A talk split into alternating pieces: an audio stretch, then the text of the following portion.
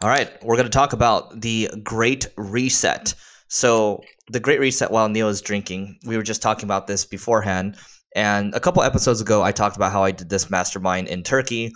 And the high level there is that all of us as entrepreneurs, it doesn't matter if we're doing well or if we're doing poorly right now, we're all in a sense resetting from the basically all the changes that happened during the pandemic. And so we are now resetting back to our roots, and we wanted to talk about what that great reset actually means and how you can apply that to your business. Right now, what we're seeing is a lot of companies during COVID expanded quicker than they expected. And the main reason being is no one expected such a big boom in things transforming more digitally or online. So it caused a lot of businesses to hire.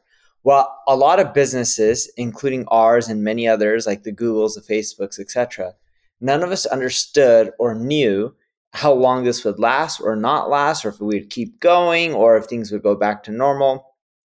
And none of us predicted uh, A, high inflation, and B, the Fed's raising rates so much that it's slowing down certain sectors.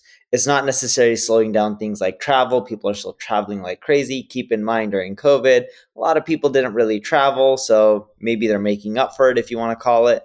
But a lot of other sectors, they're going back. And the main reason being is when you have interest rates rising at a very rapid pace, a lot of companies use debt to grow. A lot of companies are publicly traded. Their numbers get hit. So, what do they have to do with higher payments?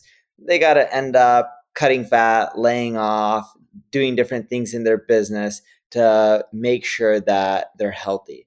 In other words, people are just adjusting and they're I wouldn't necessarily say they're downsizing, but they're adjusting their size to be the right fit for the market. Uh, some of that may not be adjusting your employee count, but that could be reducing tech stacks and using AI, or it could just be getting rid of certain divisions and business models that may not be producing revenue, but just be cost centers and shifting budgets to something else. But we're seeing this across the board, not just with enterprise companies, but Eric and I are seeing it with a lot of SMBs and mid-sized businesses as well, especially in our friend circle. We have a lot of friends who have quote unquote multi-billion dollar companies as well as companies in the 100 plus million dollar range. And we say multi-billion, we're not talking about unicorns from a venture standpoint if someone just has a billion dollar valuation. We're talking about multi-billion dollar companies based on revenue and EBITDA. Yep. So what I'll add here is that it doesn't matter if the company's doing well right now or again if the company is doing poorly we're all resetting in a sense because we're going back to what used to work. And so instead of saying oh everyone is used to this remote work policy if what worked for a company before was staying 5 days in office go do that. If remote worked really well for you go do that. But the point of the reset is hey we're going to reset back to what worked for us and what worked for our culture and screw what everyone else in the public says. And if a bunch of people in the company say, hey, we don't want to work here anymore, then don't work here anymore. It's okay. There are a bunch of other great companies to work for, but we need to be us and we need to stop trying to cater and becoming this Frankenstein and also worrying about a lot of other issues that don't really tie in with the company's mission and the vision. Here's what our mission is, here's what our vision is, and this is what we're going to focus on. All the other stuff, you can work worry about it after hours. And so an example of this might be let's take Single Grain, my, my ad agency as an example. So during the pandemic, people would bring up diversity, equity, inclusion, which is important, right? But it wasn't exactly the right fit for us as an organization because you look at me, I'm freaking Asian, right? And our team is extremely diverse. In fact, the majority of our of the people on the team are women, and we have a lot of women leaders as well. And there's many people of color, so that was a non-issue for us. But people wanted to bring up all these things, and it's like, no, you know, like I will, I will say, I was guilty of catering to the masses and saying, oh yeah, that sounds really good, we should do it. And so my point of saying all this too is, or one other thing I want to add is a good example is we have a mutual friend that their software costs balloon to eight figures a year on software. So imagine paying for Salesforce, imagine paying for things like Zoom Info and things like that. And how did this happen? Because people are just like, oh, we need that, we need that, we need that. And then all of a sudden you're paying for Basecamp, you're paying for Asana, you're paying for ClickUp, you're paying for like 10 different project management tools, and none of them are getting, being used. And yet you're spending eight figures a year in software. How did this happen? Because discipline was lost, and now it's time to reset that discipline.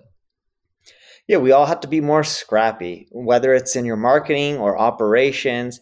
You have to be more scrappy. The ones who aren't scrappy aren't going to survive. It doesn't matter even if you have profit, you still need to be scrappy because A, during times like this, this is where you can use your dry powder or money to expand and find better opportunities.